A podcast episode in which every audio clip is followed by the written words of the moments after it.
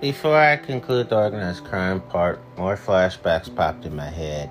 So, in the world of organized crime, people that were gay, trans, two spirit, queer, um, lesbians, um,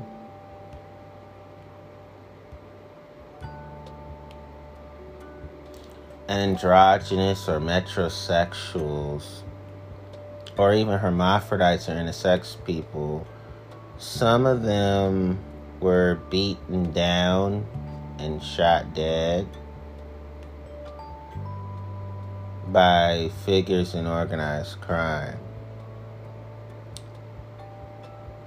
These were phobic hate crimes against the LGBTQ plus community that occurred in organized crime. I saw members of the LGBTQ plus community being lynched and hung from trees, hung from poles. I saw members of the LGBTQI plus community commit suicide in front of me, whether it was hanging themselves or stabbing themselves or setting themselves on fire or shooting themselves to death. Um, I saw members of the disability community people with special needs um, being lynched, hung from poles, hung from trees by members of the organized crime. There were phobic hate crimes against members of the disability community and those with special needs. Um, I saw members of the disability community and special needs being uh, shot dead and um, beaten down by organized crime figures. Um, I even saw people especially these people in the in uh, the disability community, uh, people with disabilities. Um,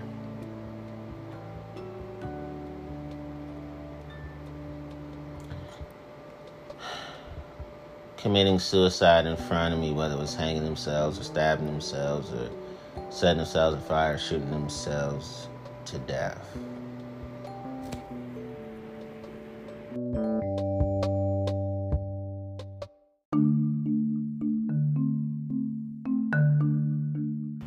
Hello, everyone. I wanted to do this very special episode because I wanted to say that um, I thought more about the episodes I've been doing lately and so there's a little bit more I want to say.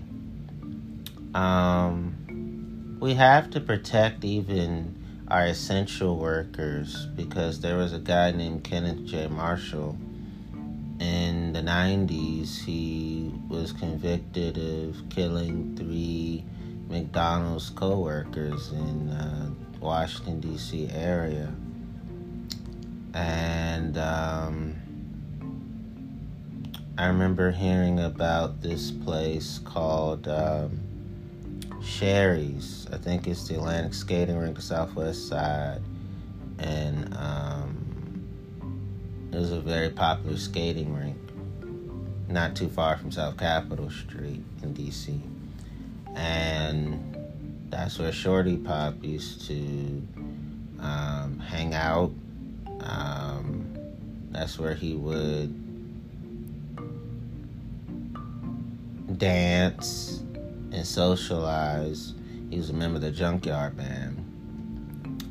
And um, a lot of these skating rinks, especially in the 80s, was was quite dangerous because people would get, you know, for the most part it was fun, but some of the bad element would try to jump people there and I remember watching something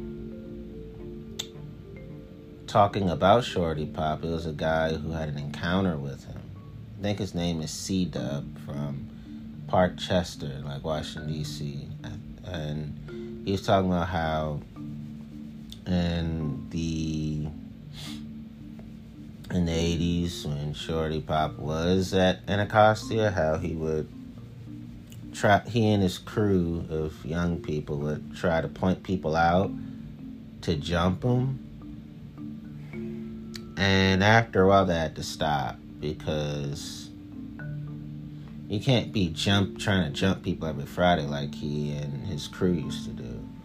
And when i thought when i heard that story i remembered times in the organized crime world where I saw people trying to provoke people and trying and pointing people out to jump them. You know, following them, taunting them, insulting them, surrounding them, closing off exits, and jumping people. I saw that all the time in organized crime. And in the organized crime world I was in with the DC street gangs, there were teen killers preteen killers, child killers. They weren't even preteens. They were younger and just killing people. Um, I knew of, well, they were around me, of course. So that's why I say I knew of uh, teen, not teens, but I knew of teenagers and pre-teenagers and younger than pre-teenagers who were also sticking people up, robbing people, snatching people's jewelry and snatching people's goods. You know, goods means what they got on, what they have on, what they're wearing, or what they have on them. You know, it could be pocketbooks, it could be purses, it could be chains, it could be debit cards, credit cards, it could be cash, it could be IDs, it could be social security cards, those type of things. That's what I mean when I say goods. And um, I really, really learned how dangerous and deadly those things are.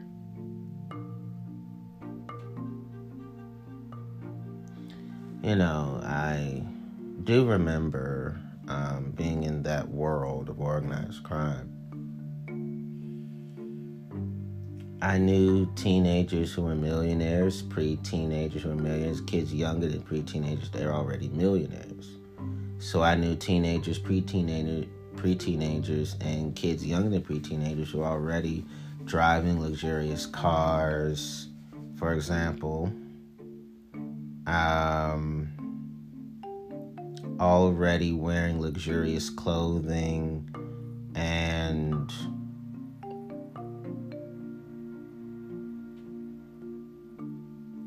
already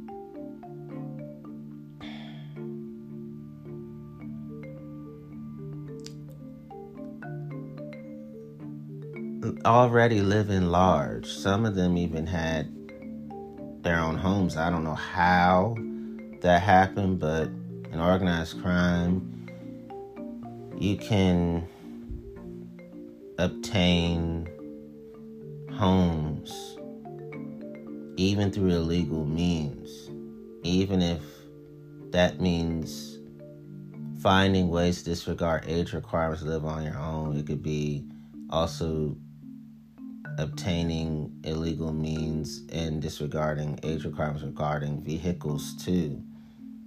And money it was just viciously decimating for me to, to witness such things.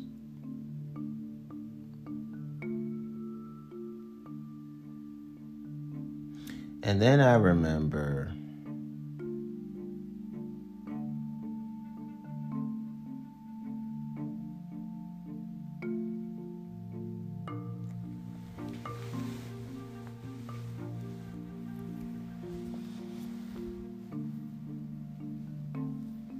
being in that organized crime world.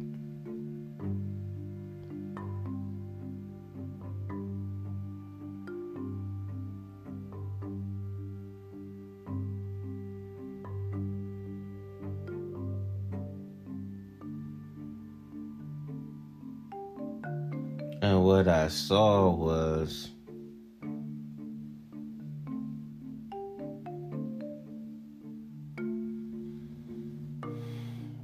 how people responded to me. That's why I had to take a breather because it hurt so much.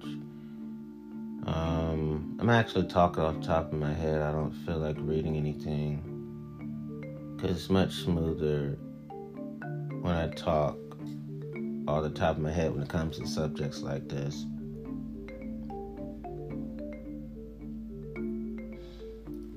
How people responded to me was every time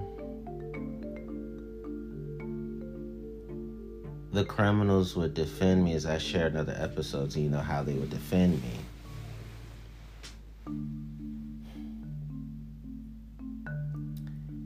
They it caused my quote unquote street credibility to to rocket launch, like skyrocket way where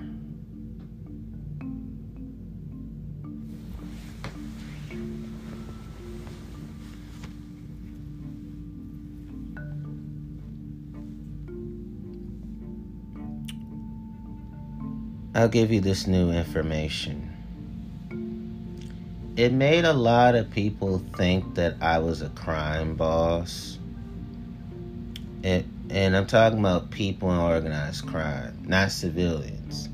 It made people in organized crime think that I was a crime boss, a, a head of a crime family. They thought I was a kingpin. They thought that I was a gang leader. And they thought I was a, a a, a Mexican drug cartel head, meaning in charge of one, and they thought I was a mafia leader based upon how criminals were so quote unquote loyal to me and the fact that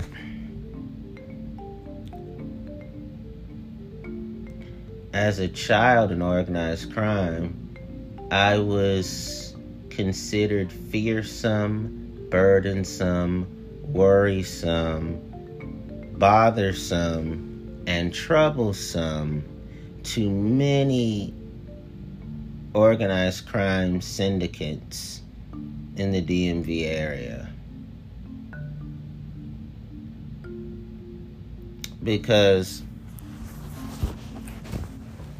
I'm not claim. I'm. I. I. I, hate, I even hate the concept of street credibility in the words. I just like. I hate street legends term. I hate street veterans term. I hate OG term relating to crime.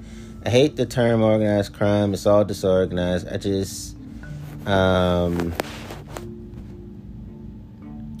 I just hate any vernacular that glorifies evil.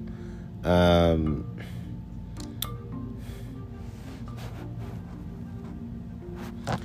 And so when you're as a child, they weren't used to a five year old who, in their mind, when people would talk about me, organized crime, they would automatically assume that I was at least six five 280. But when they would see me, they would go, at first they'd be like, Y'all scared of that? That? You scared of little dude? And they would I would over them say, I don't think you should be saying that out loud, man, because, you know, there's a lot of a lot of folk out here who that's their man's.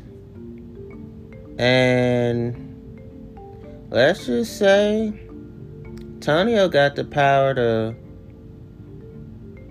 whatever he want done, the streets will make sure he wants it done. And that's when they start getting scared like, wait a minute, are you saying that that little dude, let's say he wanted somebody killed, you mean to tell me the criminals there that would do that for him? Yep. What if he wanted to get paid for it? Yep.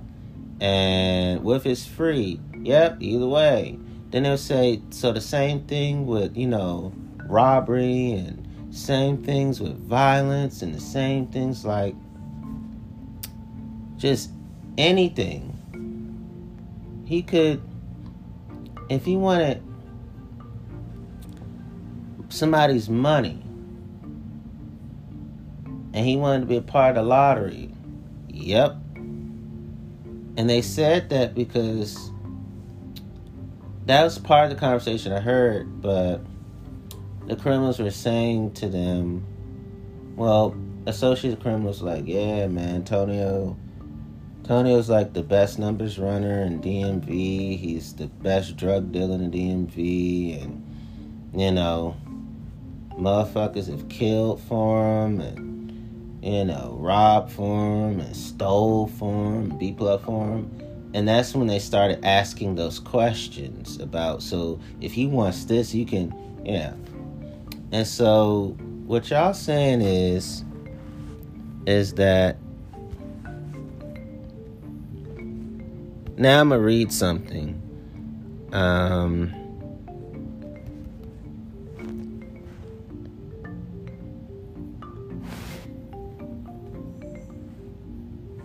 So, yeah, I was provoking fear, terror, fright in people in organized crime. They felt the unpleasant emotion caused by the belief that someone or something is dangerous, likely to cause pain or a threat.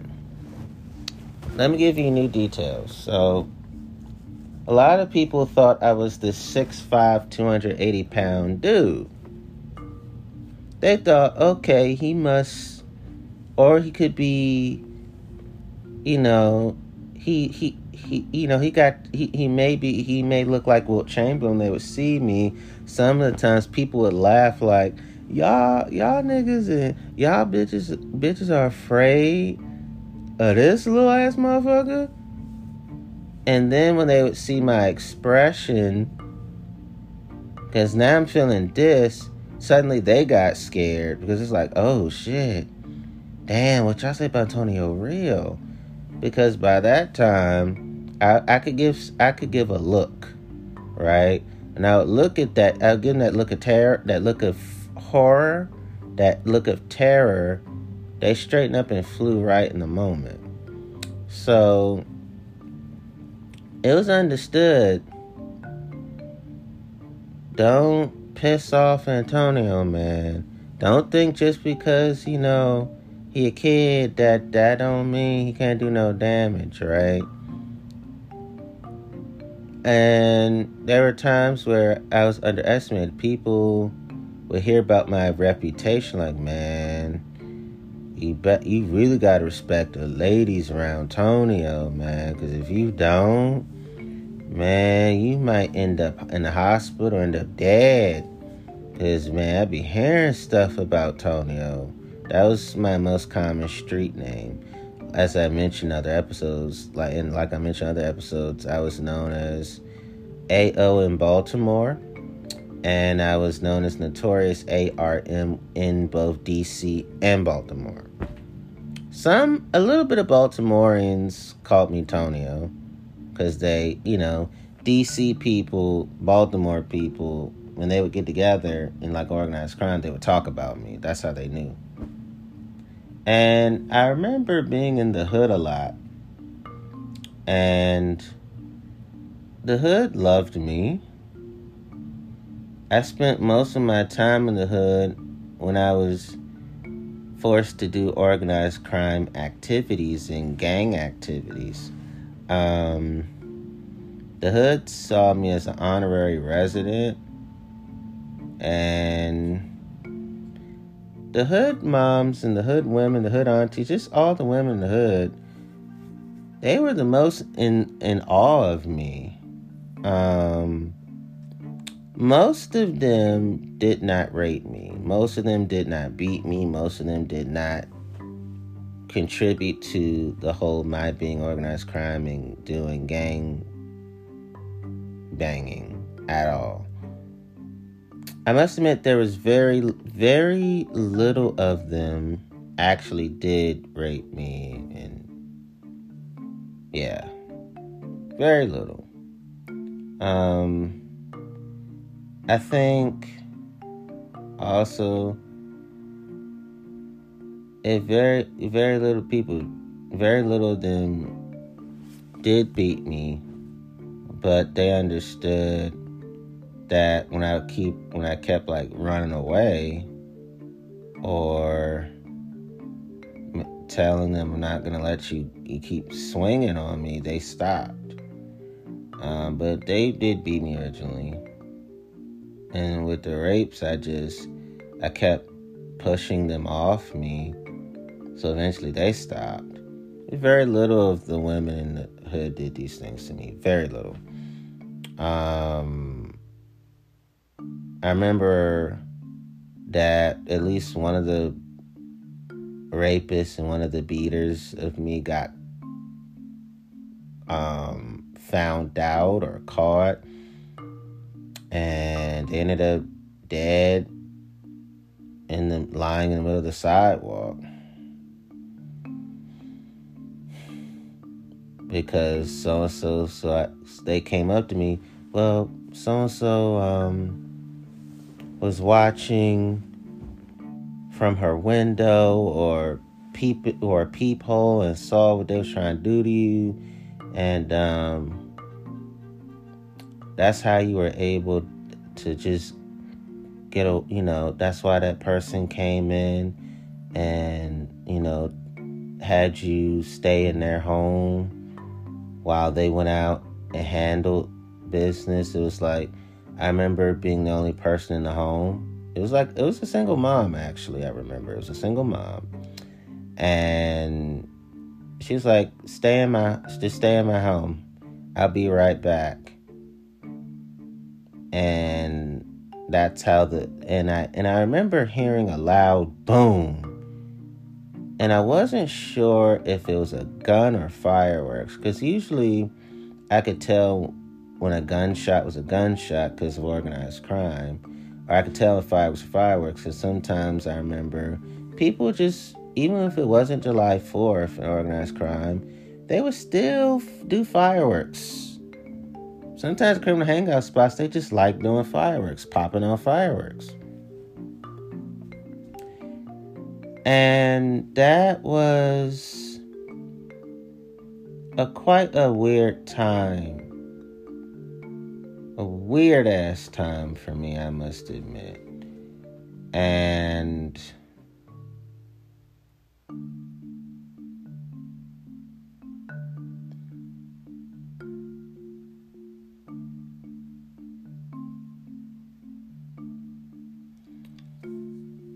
and then it was later found out that that single mom did the killing um, no, she was a civilian. She didn't do crime, but she saw it and made her angry.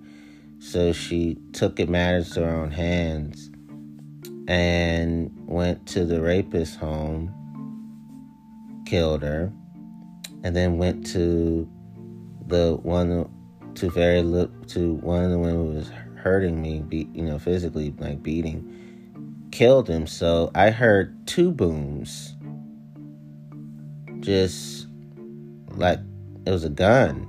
I didn't see her with any weapons. She may have hit it. I just didn't see it in her home. I didn't see it in her hand. And and it found out, oh, she kept it in her car. And I was like, wow, she went, because uh, the story went, she got the gun from her car because it wasn't a safe neighborhood. Um, that we were in. A lot of the the hoods.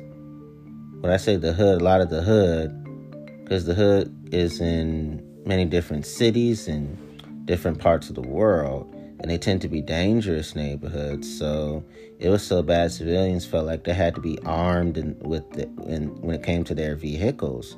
And this single mom, who really really liked me, saw what saw me being raped and and saw the other women uh you know it was two women in one home right? It was two women in one home. One would beat me the other would rape me right? That's why i said very little. And two bullets were fired. I remember hearing screams, but I only heard it when the shots went off, like, ah! And those two women ended up dead. That's why I said very little of women in the hood actually raped me, because most of them were civilians who were in dangerous neighborhoods, but they were good people. But then you had that that minute amount of people in the hood who are just as dangerous as the ones who caused me the danger. And so the single moms were able to um, turn their gun off. It was still, they were able to put more bullets in it, but they turned their gun off, put it back in the glove department, it came in the house. And I, I, I said, What happened? And the single mom said, that's never going to happen to you again.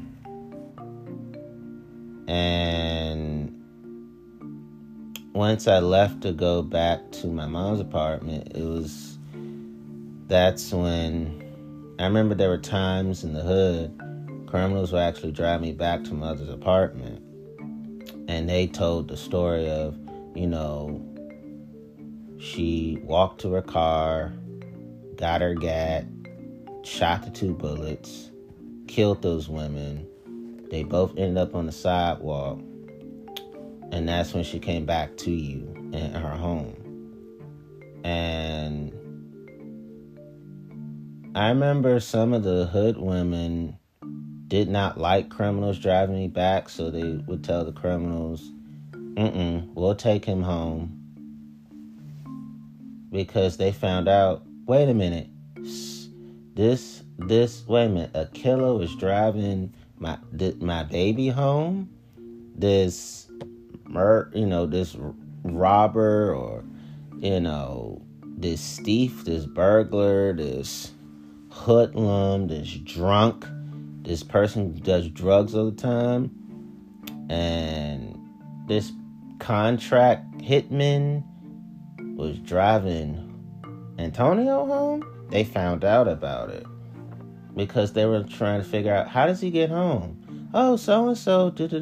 Oh, hell no! They be doing this shit. They do that shit. So criminals stopped driving me back home, and they stopped picking me up because the hood women just weren't having it. Like, oh hell no! So and so nasty with the kid driving him home. No. Yeah. That's what happened.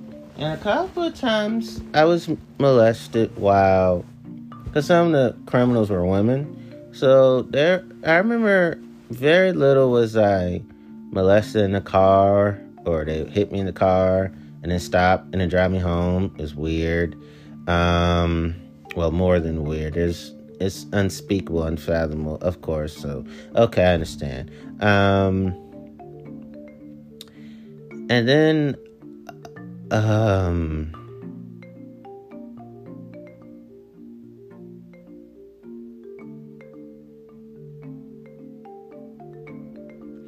and then just, um,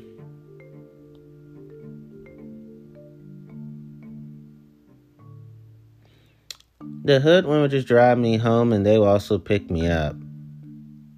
And they and they weren't bad at all. Um, before I finish that story, a couple of people who some of these criminals were armed in the car. I remember that they were very armed, and um, some of them did do drugs in the car and then drove me home. They would drive fast and erratically, but I was able to get home. And there were times where I told them, "Okay, to slow down a little bit, man. You know, the the speed camera, you know, and these toll roads. Um, people, you know what? People know you on drugs, man. Da, da, da. And they would they listen to me, not right away, but they listened to me. Some listened to me the very first time, and it was their addiction. I mean, I'm glad I'm still breathing because they were driving that crazy, almost bumping into people. Sometimes I had to take the whip, help them drive the car. Like, no, don't bump into people. Drive, but don't hit nobody. And they they listened, and I was just fortunate they did. They didn't, man. I don't, I don't yeah, yeah. I don't need to say the rest. You already know, but I think about how. Um, that was a weird part of my life. The hoodlums just drive me back, drive me home, and you know they would talk to me, make sure they played kid friendly music, that type of thing. The, they they did they they asked me. So when these criminals were driving me home, da da da, oh they would play uh, this type of music. What? That's not for children. What? The lyrics weren't clean. Oh hell no! I remember the hood women made life a living hell for the criminals. They're like, oh, I'm finding out more of how they hurt you, da da da da da. So let's just say the hood women gave the criminals a piece of their mind, verbally, even physically, just going to tell why the fuck did it, and fighting them. So the criminals had to make amends with me and apologize me. The hood women were just in their mind. These hood women drive me crazy. That's what the criminals said about, you know, that's how the criminals felt. They said it without saying it, you know what I mean? Just by the whole, man, they said this, and man, I'm sorry. Ah, you know.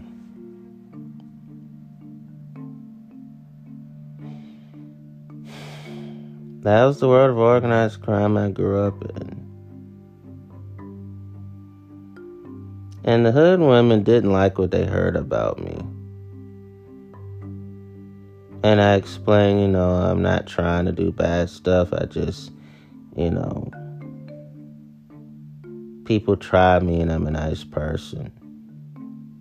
And so they were able to correct how the street the streets were like saying all this vicious stuff about me. And then the hood women said, No, y'all not being told the truth. Y'all trying to try a little boy. And y'all make a little boy feel like I defend himself. So hood women were one of the reasons why I was able to leave the world of drugs and organized crime because they were able to convince certain criminals to send a message to all the other criminals that and you know, y'all need to get Antonio out of the drug game, out of the um that's what they said. Um I hate the term drug game. Um and I hate the term drug industry too. I've heard that I'm like, ugh, in drug business, like, ugh. It's revolting and nauseating at the same time. And then these hood were able to say, all right, we got to get him out of all crime. So and you, you probably wonder why they didn't call the police. Because in those neighborhoods, when you feel like they were so used to police brutality, they didn't even trust the police. They were so used to feeling failed by the intelligence community and federal law enforcement, they tended to take matters into their own hands. So were there, you know, so they felt like their family was under attack. They would get their registered guns, some got their unregistered guns, and kill people who they felt like you're attacking our family, and necessarily trying to do breaking and enterings. So that's what that's what happened. They were all institutionalized. And I'm sad that I have to even tell this story.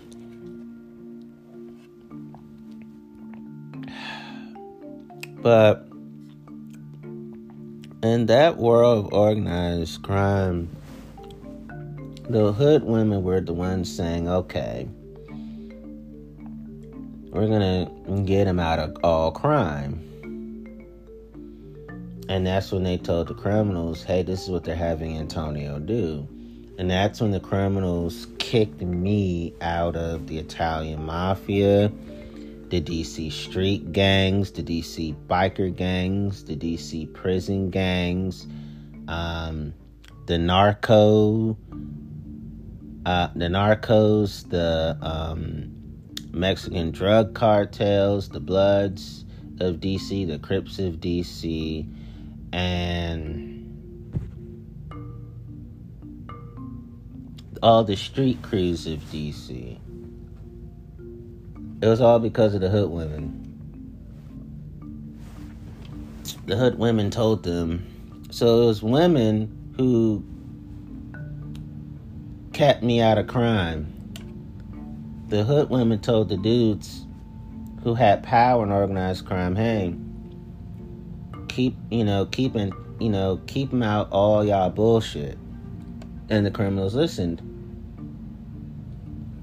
And that's when they told the other criminals, hey, if y'all try to keep Antonio in crime another second, we're to put out contracts on all y'all lives and wipe y'all all out. Wipe all you motherfuckers out. That's the story I was told by the hood women. But they didn't say the motherfucker word. They just said MFs, but I knew what they were talking about. They usually tried their best to keep it clean with me. It was they they you know they weren't perfect at it. They let it fly, but it was unintentional. But for the most part, they kept it clean with me when they told stories, and they tried to tell me stories where. They were age appropriate and kid friendly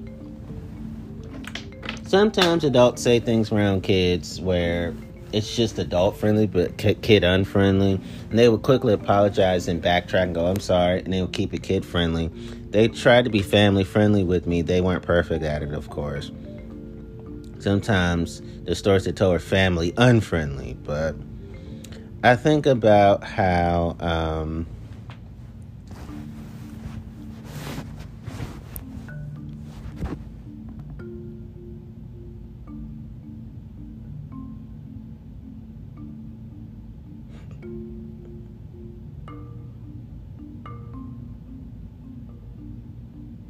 I just think about how wild that part of my life was.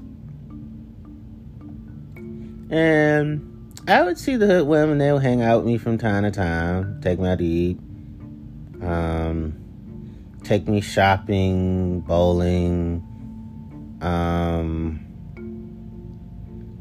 take me to sports games from time to time. Um, you know, if at the beauty salon, they would take me, and the beauty salon would just enjoy me. And, you know, they took me to the barber shop. And, um, not necessarily get my hair cut, but.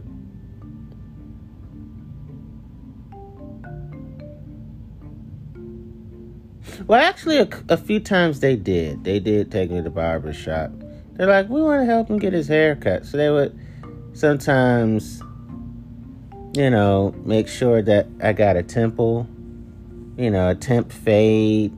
They paid for it. I remember that a few times. And they would wash my hair, you know, put shampoo, make it look nice and neat. And because I kept my hair low, it wasn't no always noticeable that I got a new haircut because I kept getting them. I remember that. I remember that for sure. Um, yeah, people at the barbershop beauty salon thought I was like the coolest, the coolest person ever. You know, praising me highly. Um, I remember they would take me on picnics. Um, I remember they would take me to go skating with them and they would hold me while we would skate together. I remember that. Going on skating rinks with them.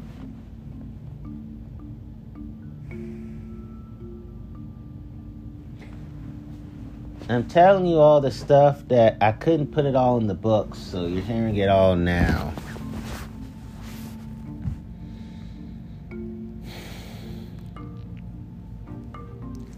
So,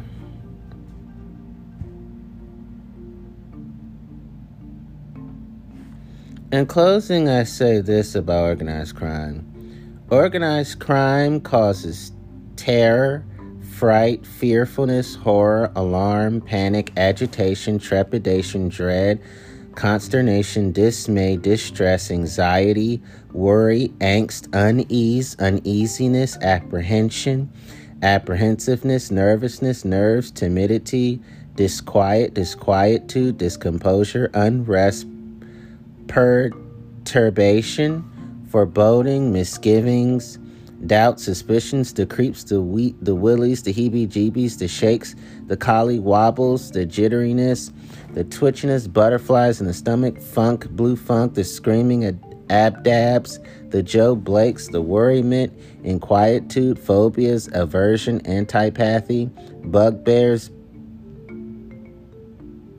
boggy, book, um, nightmare, neurosis, psychosis, complexes, manias, abnormal fears, irrational fears, obsessive fears, bêtes noires, hangups, because there is no calmness and no true confidence in organized crime. And everyone's afraid of each other and fearful of each other. Be afraid of someone or something is likely to be dangerous, painful, or threatening.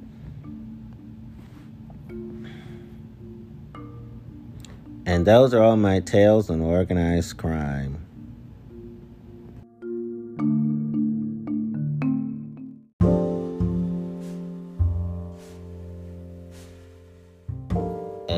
You fully understand the reasons why no one in organized crime knew about my autism and why nobody in organized crime knew about my gender identities and my sexual orientations.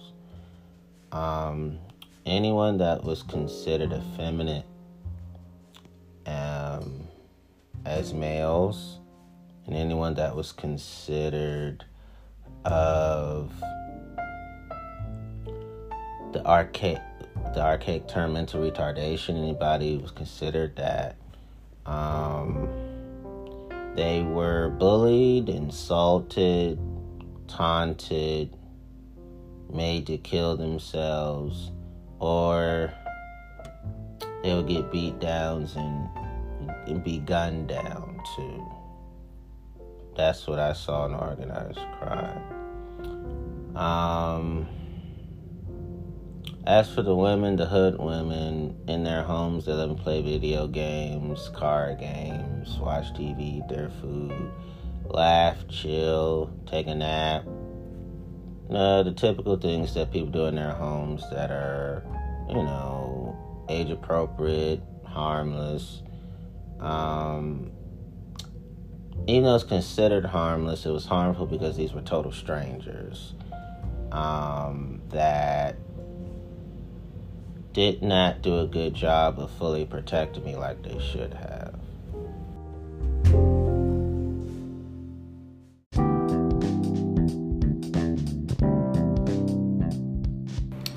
There is also racism in the world of organized crime. You had white organized crime figures, some, a handful, very few actually, lynched, maimed, raped, and beat uh, black indigenous people of color. And then I saw uh, racism on the other um, in terms of some black indigenous people of color, organized crime figures, lynch, rape, raping, maiming, and beating white folks too. Now I understand why I am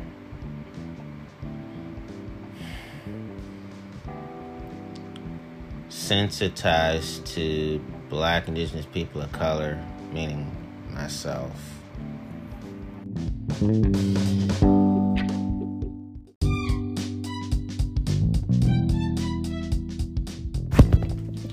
And other things about the organized, crime world that I want to report about, and it's deeply serious, is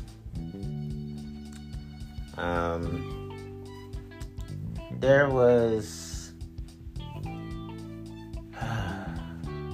mm, I remember sometimes walking the streets of DC with my hoodie on, with my coat on, gun sticking out of my pocket of my pants and the pocket of my coats. It depends. I didn't normally I would hide my gun and and zip it shut within my coat pocket when I was walking downtown if I was wearing other clothes. I would sometimes wear my backpack with the gun in the backpack. Um, so in like the hoity-toity, affluent middle class, or um, the nice parts of DC, I I completely hid my gun and I moved in a way where you wouldn't hear it or it didn't go off and nobody got close to me. But in the dangerous parts of DC, I would walk up the streets with my gun sticking out of my pants pocket, my coat pocket, and uh, sometimes walking around with the gun in my hand. And I did that when it came to like the, the where the criminals would hang out at, around hood women and just decent hood people. Most people in the hood are decent. I just want to clarify that. But I didn't really I didn't I hid it from them they found out though. I think in the story, one woman told me that she didn't like my gun being out, right?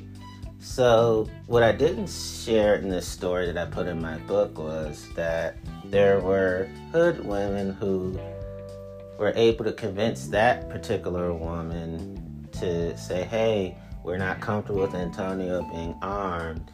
So, um, you know, can talk to him? And then those same hood women actually talked to me, and it was myself, that woman, and the hood women are like, uh, you know, this is gonna be our way of getting Antonio out of crime, the crime world. So I do remember that. I do remember it was a group of them, and they said, all right, we can't we this is first we're gonna have Antonio stop stop walking around armed. Once we get that done, we're gonna completely kick him out of crime with the help of these other criminals. That's what happened. So I stopped walking around armed because of it, and plus, I remember the hood women, that other woman I told you about who told me, you know, no more being armed. Um, they were all crying hugging me. Um, and from time to time, I would still spend time with them.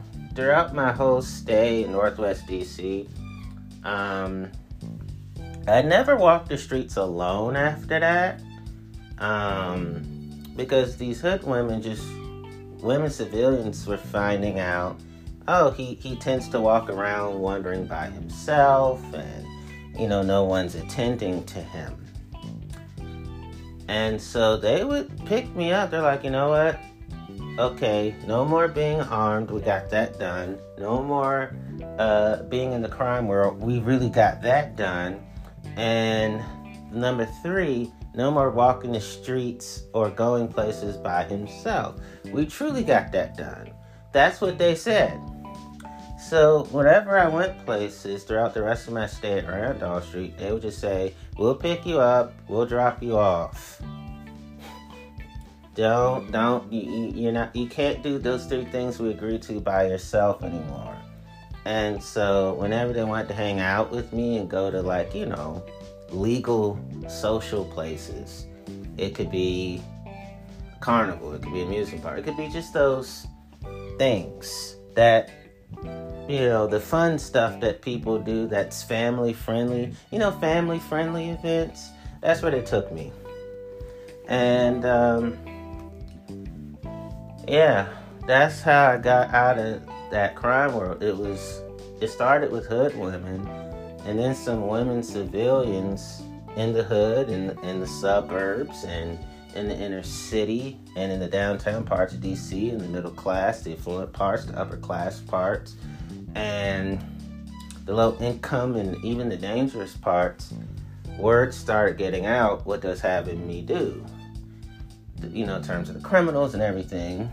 And um, I would get reports from some women that certain criminals would end up dead the civilians killed them. They were so angry that a child was put into crime. They were so angry that a child was walking around by themselves, doing going places by themselves, and they were so angry that a child was walking around armed that they were able to find they tried to find all the criminals and so and so would give them tips okay they over there or they over here or they this is their address or this is where they they go to this regular world workplace and um and pretend you know to you know to pretend that they're not criminals but they really are or they use this real address as a fake address for the criminal hangout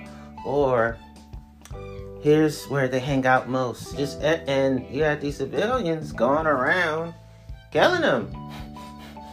Just killing them. The word got out. They were so pissed. And yeah. They and they I mean like not wanting them to be in the hospital, like wanting to end up dead. And a lot of them end up dead and the rest it was like, okay, we may not be able to kill you, but we're gonna have you prosecuted. Because they found out that the associates of the criminals um,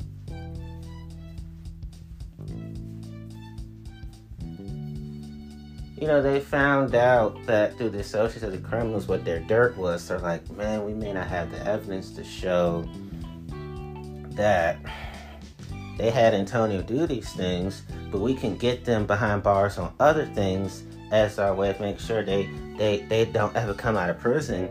And they were all successful. A lot of the criminals that I knew knew of, even the criminals that, you know, would quickly interact with me and leave because it's understood if you were a criminal and hanging around Antonio, um, you was gonna get killed by the criminals who were like helping the women get keep me out of crime yeah, I talk about that in this in my book. So in the book, I mentioned how um,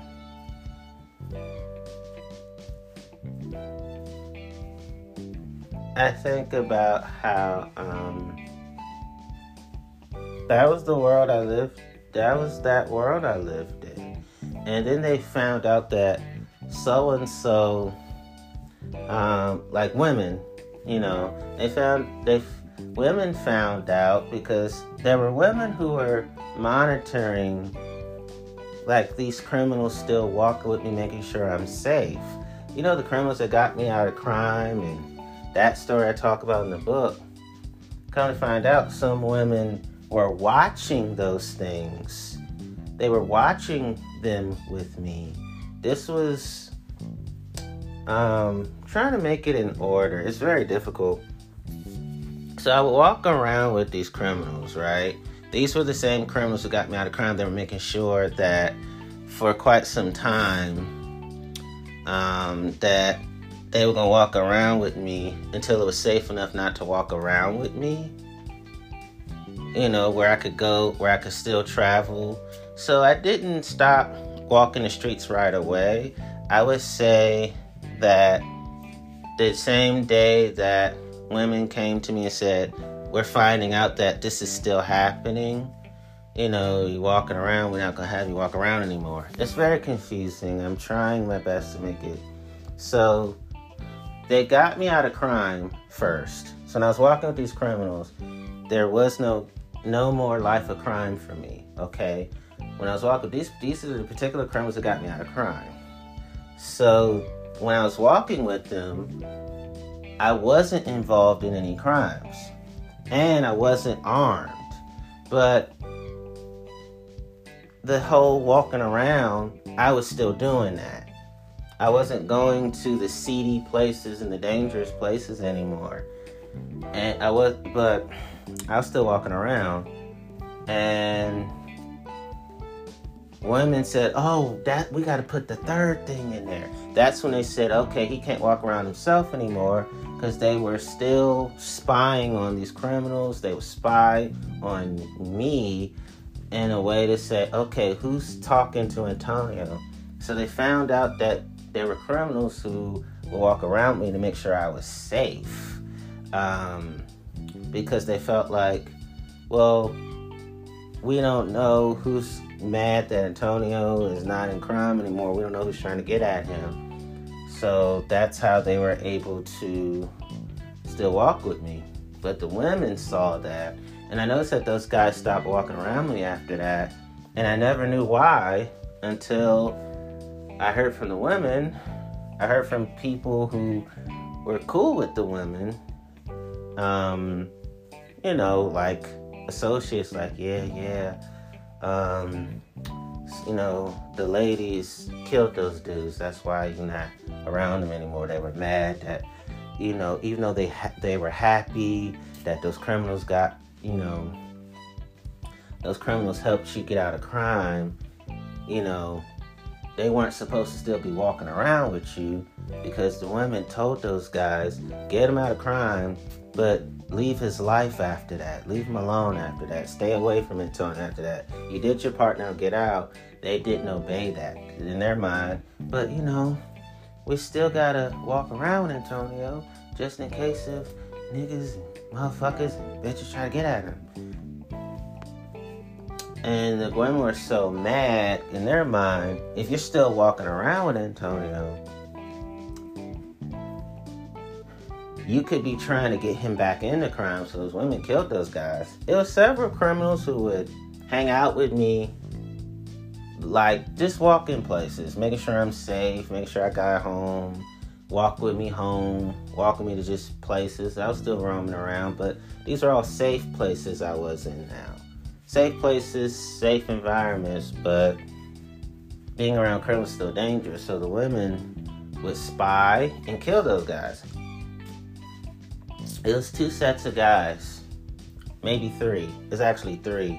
This happened about three times, and I'm not giggling. It's it's horrendous. So these criminals. It happened like three days in a row. I was I would hang with one guy and disappeared. The second day, hung out. I hang out with several guys who were criminals. Walk on them, disappeared and then it disappeared. it disappeared three times. Maybe it happened a little bit more than three times. I'm trying to make sure it's consistent with what I wrote in the book because flashbacks they just hit me. So it's like it happened for quite some time, and the women said, "You know what? Why are we constantly going after these guys when all we got to do is make sure that we drop Antonio off and pick him up and be around him?" we don't do dirt, so we can, you know, be around Antonio, right? So I think it happened more than three times, so I could be consistent with the book I say again. So plus the women's like, man, I can't keep killing people, man. Cause, you know, they could get me on my dirt. And so the women felt like they weren't doing dirt, but by killing the criminals, does make them, you know, criminals. So I didn't say tr- trauma doesn't make sense, okay? Crime doesn't make sense either. So these are the things that happened. They were so angry, they just killed them. so pissed. And that's why the rest of my time in my apartment, if I was out of my mother's presence or my, you know, dad's presence and um, I wasn't around them, I was with women. In fact, they didn't like guys being around me much. Or if they were, they had to be really solid, good dudes. No criminal history. They're like, uh uh-uh, uh, anybody criminal history can't hang with Antonio. But they killed people. That's not a. They have a undocumented criminal history. I didn't say crime wasn't strange. I didn't say trauma wasn't strange either. They're all strange. Um, so that was the full story of what happened, you know, of the organized crime world that I was in. And I'm not glorifying any of this. This is really my last story on these, last set of stories on these things, because again, I make sure I have nothing else to report. Um, it just happened to me, you know. But I can honestly say that despite all the organized crime that happened to me, I know that it never tarnished my bubbly personality, never tarnished my ambivert slash omnivert personality and never tarnished my boundless optimism. That's all the full stories. Now, now let's talk about these couple of memories I have what my dad said. This shows you how bad organized crime can be. I remember um, my dad was playing basketball some suspicious guys and suspicious vehicles showed up. My dad didn't know it was Rayful Edmond and his, Rayful Edmond and um, his crew. So they played ball, and my dad didn't know that that was Rayful. His friend was like, "And it's Rayful, man. Ray and that's Ray and that's Rayful. Rayfus, Rayfus." And he was like, "Who's that?" Then he said, "Oh, his name is Rayful." Rayful was the most notorious drug lord in Washington, D.C. So my dad didn't know he was playing basketball with him and the drug crew, and so they um, lost the game quickly. Um, even though they made some shots, my dad did too in the basketball game. Um, jump shots, so people understand what I'm talking about. Um, they left and didn't play with those guys again. Left quickly, like, all right, we gotta get up out of here. And because, you know, and man, one time my dad told me that he um, saw Alonzo Alonzo Mourning in the um, McDonald's where he used to be at Southwest. They just saw each other, and that was about it. It was just like an acknowledgement. Hey, what's up? What's up? Kept moving. Alonzo Mourning was the star of the Georgetown Hoyas after Patrick Ewing left. Patrick Ewing was the star of Georgetown Hoyas before Alonzo Mourning came along. They both ended up being NBA superstars. And um,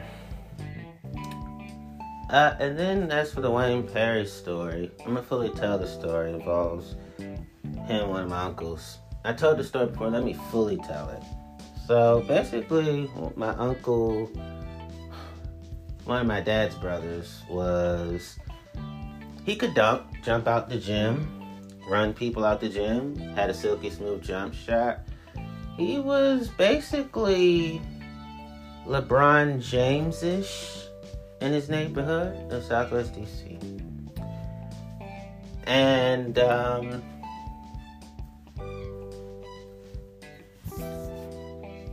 you know, he, from what I remember, he was just playing excellent basketball in the neighborhood. It was one of those you know, the neighborhood was watching, and he was just basically cooking Wayne Perry and his team.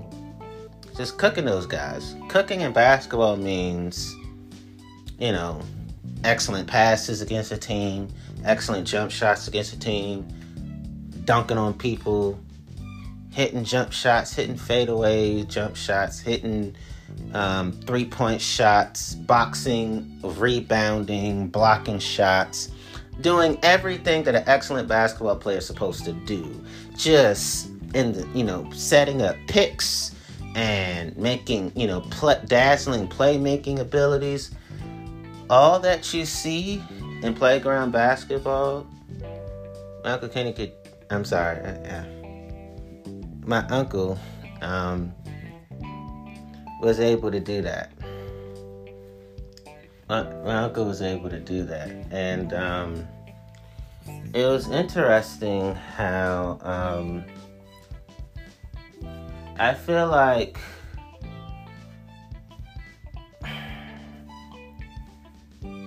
it just had to be said. What I just said, because I just, I don't like keeping these stories in my head because it's so traumatizing. It's like, no, we gotta say this stuff. It's swept under the rug, and I'm like, no, these are these stories are important because it shows how dangerous organized crime was. So, hey, slip of the tongue. It happened, but I'm still keeping recording. It's so important. So I remember with this story, um, basically, my uncle was just cooking the team. And all of a sudden, Wayne Perry started to try to get physical with my uncle. You know, touching on him, hitting on him. And my uncle was letting him know you only got so many times but to do this. But of course, he said it profanely. Plus, it's the basketball court. You, they don't say, they don't set, they don't state their boundaries politely. They say it rather profanely and harshly, only when you provoke somebody um, unnecessarily. So that's what happened, provoking somebody unnecessarily. And um,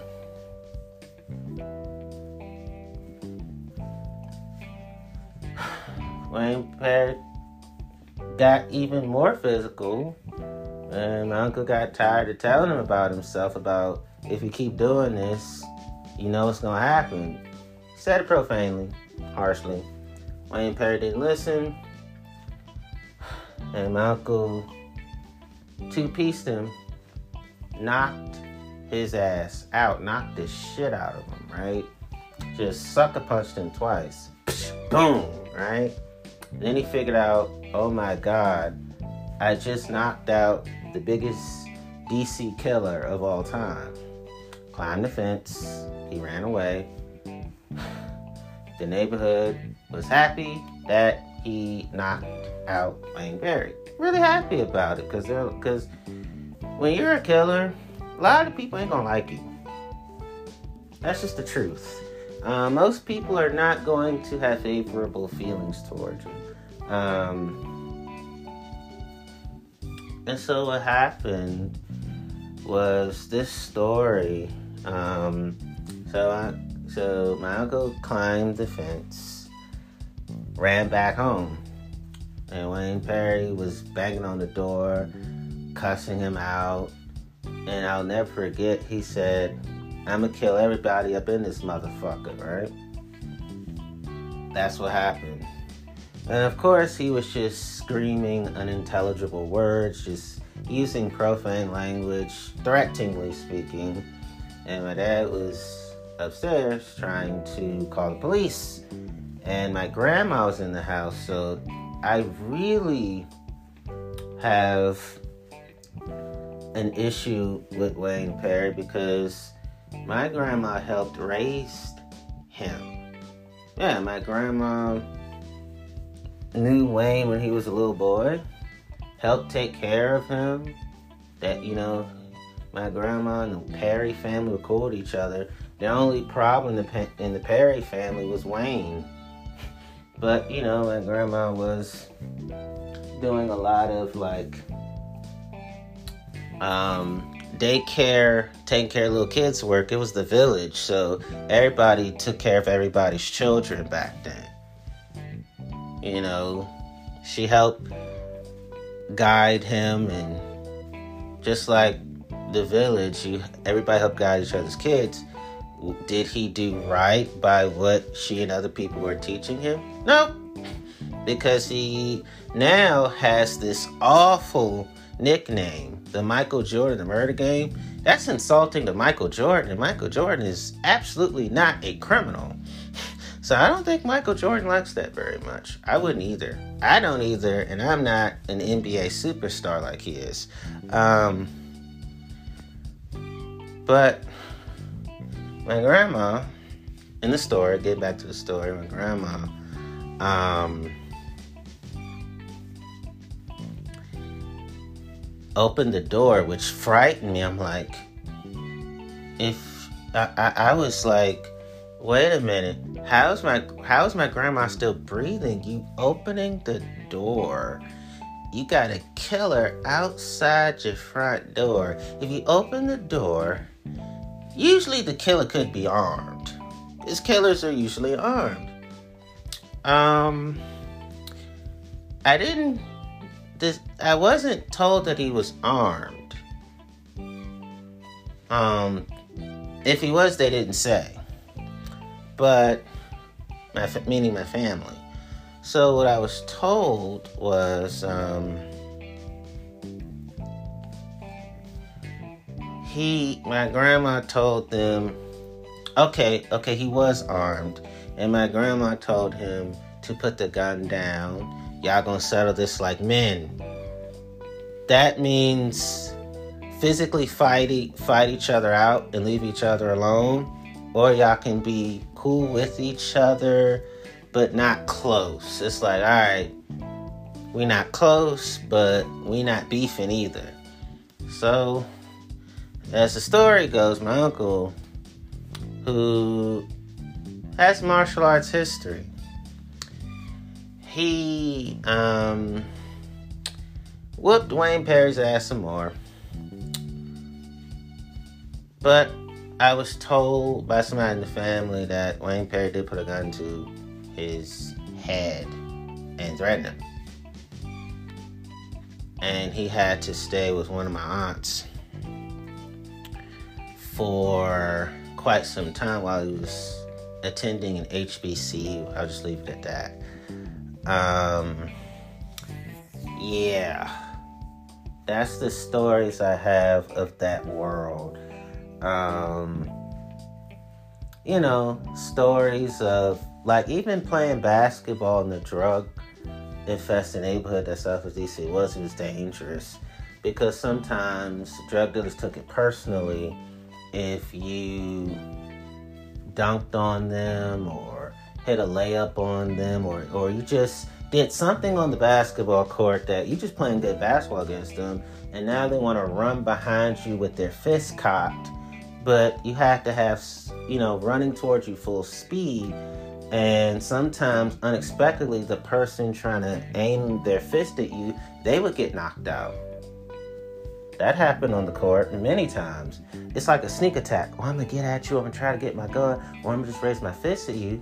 And sometimes, well, if you're trying to shoot somebody, somebody will pull out their gun and shoot you.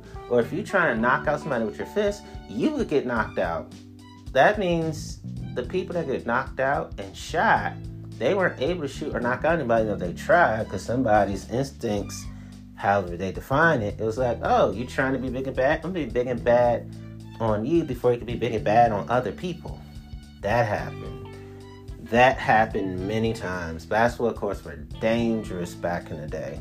Some are still now not as dangerous because now there's more of a sensitivity to drug laws and, you know, drug rings um, that are part of organized crime.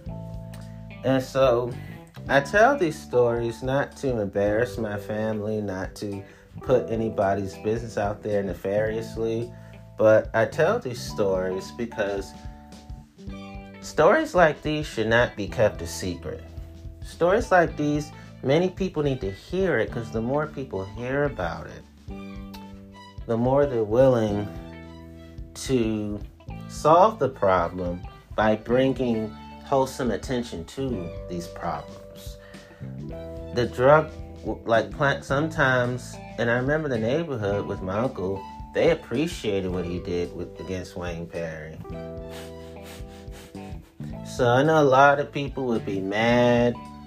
I don't know how. A, a, I don't know how a lot of people would feel about it, you know. But you know, the names Tony Lewis and Tony Lewis Jr., Tony Lewis Sr., they ring bells in certain parts of DC, especially, you know, like Hanover, Orleans.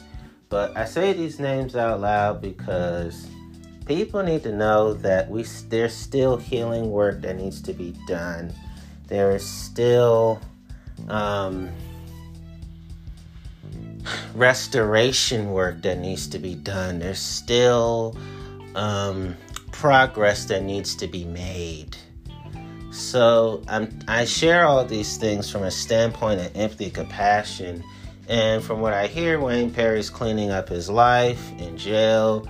Um, from what I hear, he's he's a Muslim and he's trying to discourage you from what he did. So I'm not saying what I'm saying to attack any current criminal or former criminal that I named. I'm saying, hey, I'm honoring their humanity, even though they have a history of dishonoring their own humanity and dishonoring the humanity of others. Right? And so I'm doing this and I'm honor most importantly I'm honoring the humanity of the victims and the survivors of them and honoring humanity of the bystanders of them. And I'm honoring humanity of those in their lives who had something to do with it, had not something to do with it. Honoring humanity means if we acknowledge that people are human beings, that could help convince them to turn from their wicked ways and turn to upright ways, you know? And so I had to share these stories because a lot of times in the basketball court, it was dangerous for good people to play against drug dealers and crews because violence and murder could happen if you hit a jump shot in a drug dealer's face or if you dunked on a drug lord. Not all drug lords are well known. Well known in drug deal, drug lord. Wow you can be poorly, I call it poorly known. Some people think you well known, but that's because they're ignorant. They're either ignorant or mentally ill or just plain sick to go, yeah, you're well known. No, no, no, no, no, no, no. You should be well known for doing evil, okay? You're evilly known. Organized crime is a warped sense of well known, but it's just like, and people don't really want to know you. Ugh, they don't even like knowing of you. Rightfully so on both. But in that world of crime, it's just really, really dangerous. That's why a lot of times when people play basketball, they would lose on purpose because they didn't want to get hurt. Like if the drug dealer, drug crews won the game and you chose not to play on that particular court or play at all, at least you made it home. At least they weren't gonna do nothing to you because, yeah, I cooked so and so. Okay, you can brag about it, but they would still leave you alone after that. They're like, hey, I'm not gonna do nothing to these dudes. I already crushed them on the basketball court with my moves. I'm good. But if you were to play excellent basketball or excellent football or even track, if you outdid them on anything, you're afraid of breathing again. You're afraid that, uh, what I mean to say is you were afraid of not being able to breathe again. It's that dangerous. So I share these stories like, no, it's nothing to play with, man. And um, all this shit is serious. And so when I think about how I share these stories to even honor the humanity of my family. Because I heard these stories and I'm like, you know what?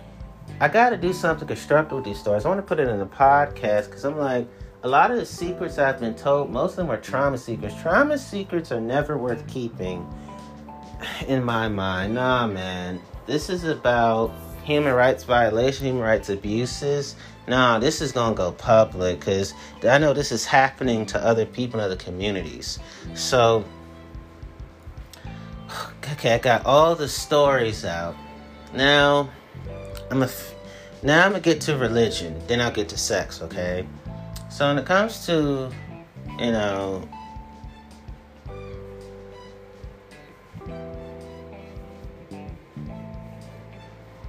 when it comes to religion, um, this is the part where I'm definitely gonna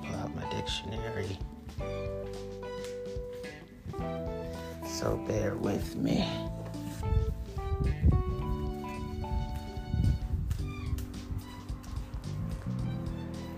Okay. I'm ready.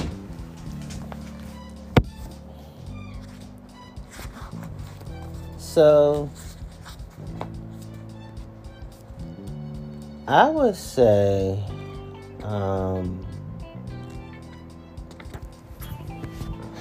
despite what happened in organized crime, five year old, and this is my mindset at five years old, so please hear me.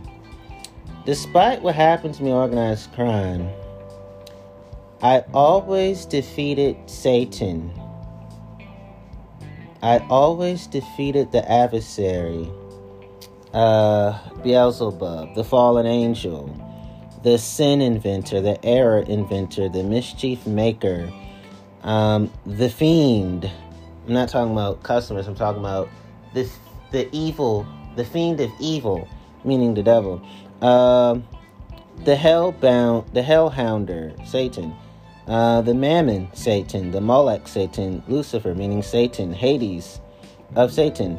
Uh, uh, the Prince of Darkness, the Lord of the Flies, the Evil One, the Tempter, the Diabolical Force Enforce, the Diabolical Force Enforcer, and the Mephistopheles. All of those names of the devil. I was always defeating the devil even I was five years old. And um, there's more for me to even share.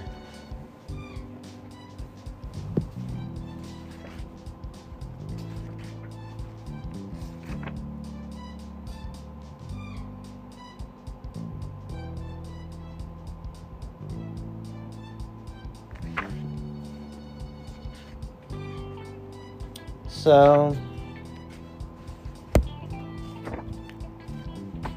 here's how at five years old, I was always upholding Christianity, a religion based upon the divinity of Christ, teachings of Christ, the gospel, the faith, faith, religion, the body Christian people, Christendom, Christians, followers of Christ, the church attitudes associated with Christianity, the holy ones, Christian spirits, the forgiving, disposition, mercy, kindness, tolerance. Five year old Antonio was honoring all those things about Christianity and Christianity itself. And um, th- these, th- that's how I was, in my mind, at five, I was able to overcome all the traumas of my life. And then, um, There's definitely more. At five years old, I was clinging to the Bible, which is called by believers the good book, God's Word, the Word, Scripture, the Scriptures, the canon, the Testaments, the sacred history, the Holy Writ, W R I T, the Holy Bible, the Word of God, Testament, the Old Testament, New Testament. And, um,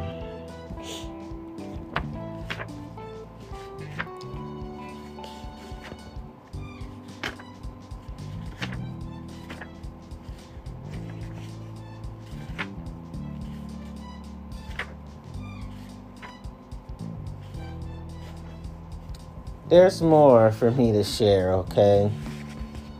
I'll share this one last thing about me when I was uh, five. So thank y'all. Thank you for your patience. I know it's a lot, but I gotta get this out for my healing.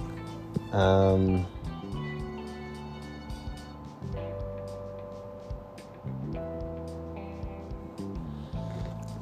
yeah, as a child, I saw myself as angelic saintly, good, humble, heavenly, spiritual, kind, radiant, beautiful, divine, holy, pure, lovely, devout, virtuous, above reproach, righteous, cherubic, and trying my best to live a life of of sinless uh, uh, and trying to my best to live a life of sinlessness and trying my best to keep away from sinfulness. Trying my best with god's help so that's how i saw myself at five years old and again, um, I want to say this. Um,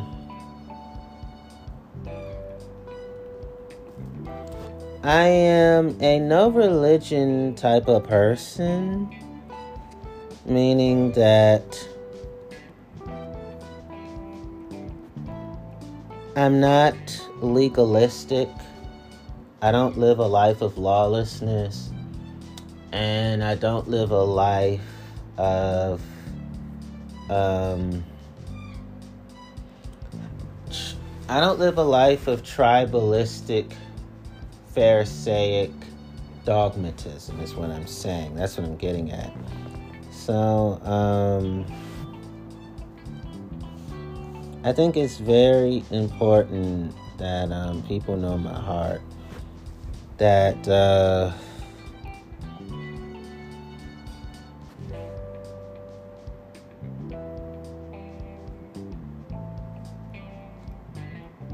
I just choose not to um,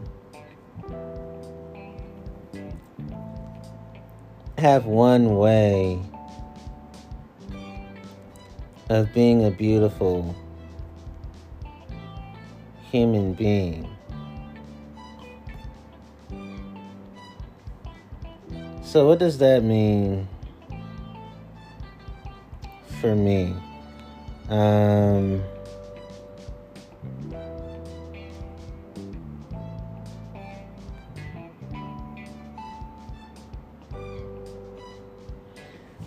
I go by the statement no religion is higher than humanity.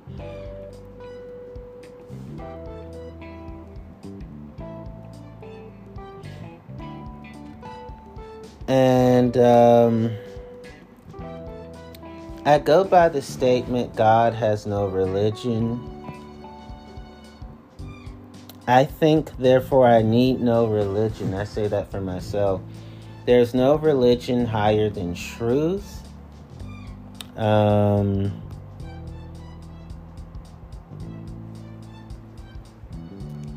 no color, no religion, no nationality should come between us. We're all children of God. I like that there are believers who feel that way. Um,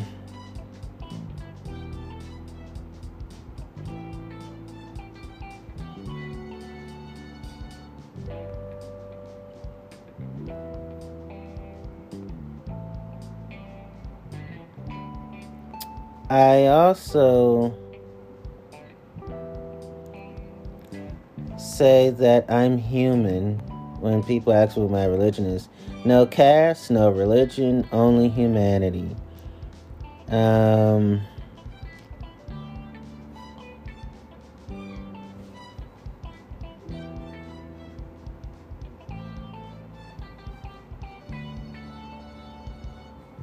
and there's more.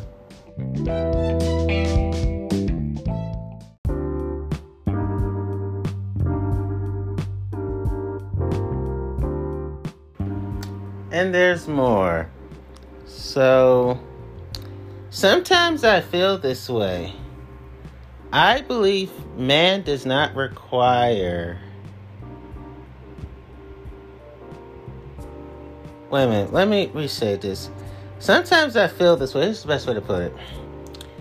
God did. Sometimes I feel that God did not create people in their own image.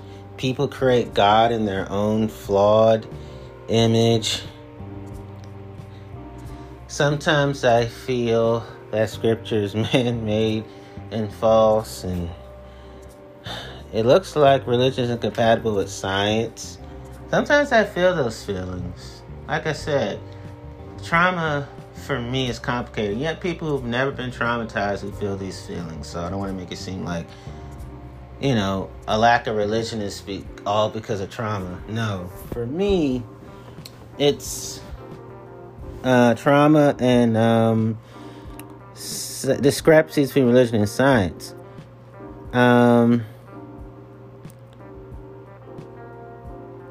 it does not take more faith to be an atheist. It is untrue that atheists believe in nothing. That's very true. You have atheists who believe in uh, kind, you know, goodness and gentleness. Religion divides more than unites, and humans. I feel for me, shouldn't God require itself to be moral instead of people requiring God to be moral? I feel these things a lot of times.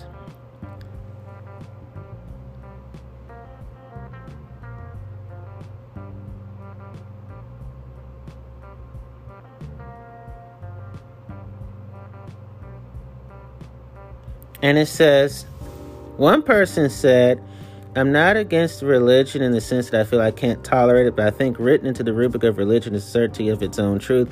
Since there are 6,000 religions currently on the face of the earth, they can't all be right, and only the secular spirit can guarantee those freedoms, and it's the secular spirit that they contest. And whoever said that, their name is Ian McEwan. And sometimes I feel like um, this. You know, Richard Dawkins said he's against religion because it teaches us to be satisfied in understanding the world. Sometimes I feel that way. Sometimes I do feel that way.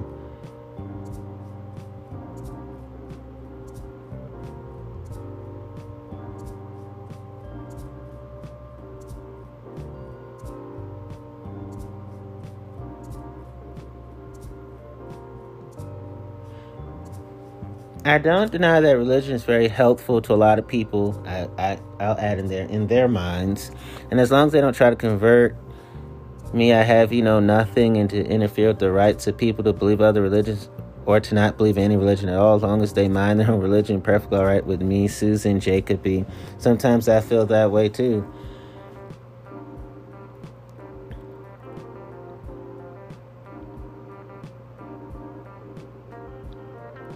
And Angelina Jolie, sometimes I feel this way. I respect all religions, but I don't respect when people's religion attack others. I met people across the world in the middle of nowhere who are just trying to survive and all they have is religion in some way. In some way, it helps them, and I wouldn't take it away from them. There are also people who use it to hate and kill. I don't consider them religious people. Mmm. Mmm. I love what John Shelby Spong said. True religion is not about possessing the truth. No religion does that. It is rather an invitation to a journey that leads one toward the mystery of God. Idolatry is religion pretending that it has all the answers. I like what someone named Cain said. You don't need religion to have morals. If you can't decide right from wrong, then you lack empathy, not religion. Juliana Hatfield said, as long as there are religions, there are going to be people who are hiding their rottenness behind the veil of religion. David Bowie said, religion is for people who fear hell, spirituality is for people who have been there. Woo! Arthur C. Clarke, religion is a byproduct of fear. For much of human history, it may have been a necessary evil but why was it more evil than necessary? Isn't killing people in the name of God a pretty good definition of insanity? A necessary evil. I just hate the concept. Whew.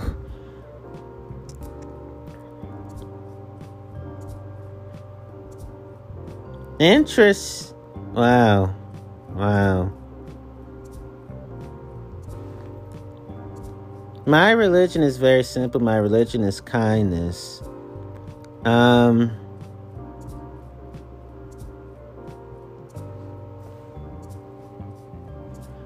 sometimes, sometimes I feel this way. What Bertrand Russell said. He said religion is based mainly upon fear: fear of the mysterious, fear of defeat, fear of death.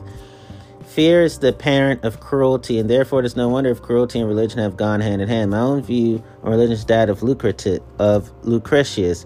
I regard it as a disease born of fear and as a source of untold mysteries in the human race. Sometimes I feel those feelings. Sometimes I feel this feeling. George Amos Dorsey. Uh, religion is a disease. It is born of fear. It compensates through hate in the guise of authority, revelation. Religion, or enthroned in a powerful social organization, can become incredibly sadistic. No religion has been more cruel than the Christian. Whew.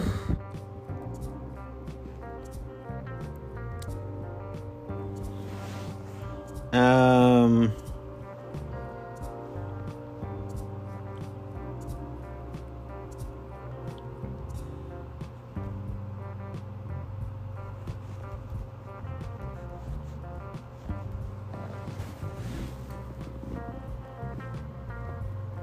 There's more. Then I'll get to the sex, okay?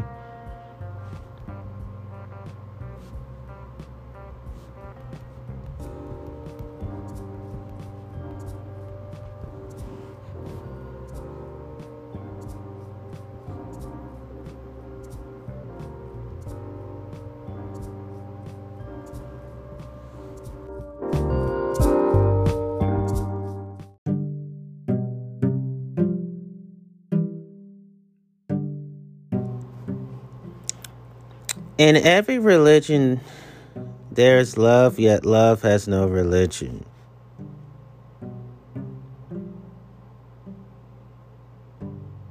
Room, that's what Rumi said. And Rumi says, I belong to no religion. My religious love, every heart is my temple not Christian or Jew or Muslim, not Hindu, Buddhist, Sufi, or Zen, not any religion or cultural system. I am not from the east or the west, not out of the ocean or up from the ground, not natural or ethereal, not composed of elements at all. I do not exist. I am not an entity in this world or the next. Did not descend from Adam and Eve or any origin story. My place is placeless, a trace of the traceless. Neither body or soul. I belong to the love. I belong to the beloved, have seen the two worlds as one, and that one call to and no first, last, outer, inner, only that breathe, only that breath breathing human being. I feel those feelings sometimes, that Rumi said. Love is the sheer abundance of good fortunes. Love is the total openness of the heart. Love is the mirror of divine beauty. Love is the eternal divine blessings. Love is the righteous divine guidance. Love is the religion. Love is the holy book. Love is the path and direction. Love is the master. Love is the one who masters all things. Love is our mother. We're all born of love. Love is the religion, and the universe is the book. Be certain that in the religion of love, there are no believers and unbelievers. Love embraces us all. All religions, all this, all this singing one song. The differences are just illusion and vanity. Sunlight looks a little different on this wall than it does on that wall, and a lot different on this other one. But it is still one light. Rumi says, "Anyone in love will have no religion." Woo!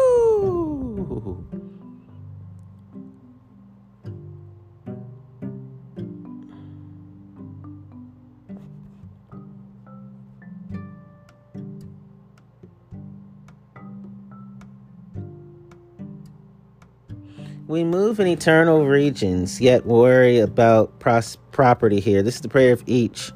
You are the source of my life. You separate essence from mud. You honor my soul. You bring rivers from the mountain springs. You brighten my eyes. The wine you offer takes me out of myself into the self we share. Doing that is religion. Woo! Sometimes I feel that. I just love Rumi's quotes. And then my the Dalai Lama. I just got a quote. Dalai Lama. Um, The purpose of religion is to control yourself, not to criticize others. How much am I doing about my anger, attachment, hatred, pride, and jealousy? These are the things which we must check in our daily lives. The Dalai Lama said that, and I agree. The best religion is the one that gives you closest to God. It is the one that makes you a better person. Whatever makes you more compassionate, more sensible, more detached, more loving, more humanitarianism, more responsible, more ethical. The religion that will do that for you is the best religion. I'm not interested, my friend, about your religion or if you are religious or not. What's really important to me is your behavior in front of your peers, family, work, community, and in front of the world. Remember, the universe is the echo, is the echo of our actions and our thoughts. Sometimes I feel that way. We can reject everything else religion, ideology, all received wisdom, but we cannot escape the necessity of love and compassion. This then is my true religion, my simple faith.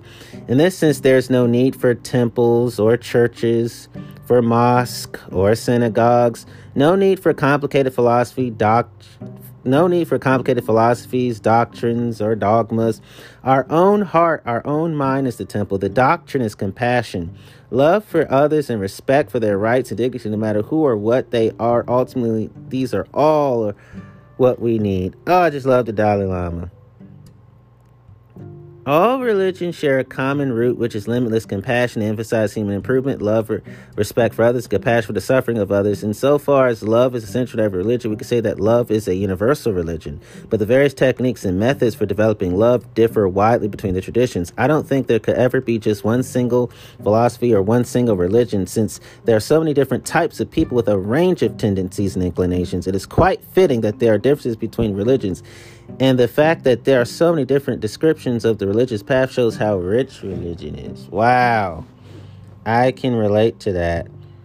Um, the whole purpose of religion is to, faci- is to facilitate love, compassion, patience, tolerance, humanity, humility, and forgiveness. Um, all major religious traditions carry basically the same message. There, there's love, compassion, forgiveness. The important thing is that the important thing is they should be part of our daily lives. Um, there's no need for temples, no need for complicated philosophies. My brain and my heart are my temples. My philosophy is kindness. Um, all the world's major religions, with emphasis on love, compassion, patience, tolerance, and forgiveness, can and do promote inner values. But the reality of the world today is the grounding ethics in religion is no longer adequate. This is why I'm increasingly convinced that the time has come to find a way of thinking about spirituality ethics beyond religion altogether. Yes, yes, Yes, yes. Religion, any religion, no matter what sort of wonderful religion, never is universal. So now education is universal. So we have to sort of find ways and means to the education system from kindergarten up to university level to make awareness these good things, the values, inner values. Yes. I believe that the only true religion consists of having a good heart. Yes. We can live without religion and meditation, but we cannot survive without human affection. Yes. The difference between ethics and religion is the difference between water and tea. Ethics without religious content is water, a critical requirement for health and survival. Ethics grounded religion is tea, a nutritious and aromatic blend of water, tea leaves, spice, sugar, and in Tibet, a pinch of salt. But however the tea is prepared, the primary ingredient is always water. While we can live without tea, we can't live without water. Likewise, we are born free of religion, but we are not born free of the need for compassion. Woo!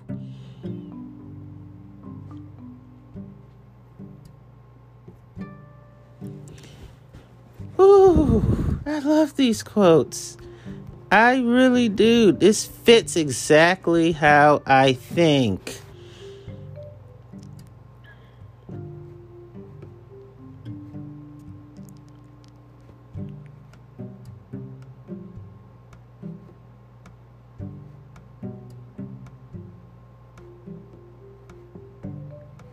So, last quote. You know, I'm gonna do the sex. I'm gonna finish the sex stuff tomorrow. Okay, I'm gonna do that off the top. I'm gonna, I'm gonna just do that.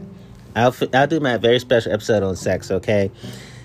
I'm gonna close with this. The Dalai Lama said the purpose of all the major religious traditions is not to construct big temples on the outside, but to create temples of goodness and compassion inside of our hearts and the Dalai Lama and Rumi are all are both speaking the motherfucking goddamn truth.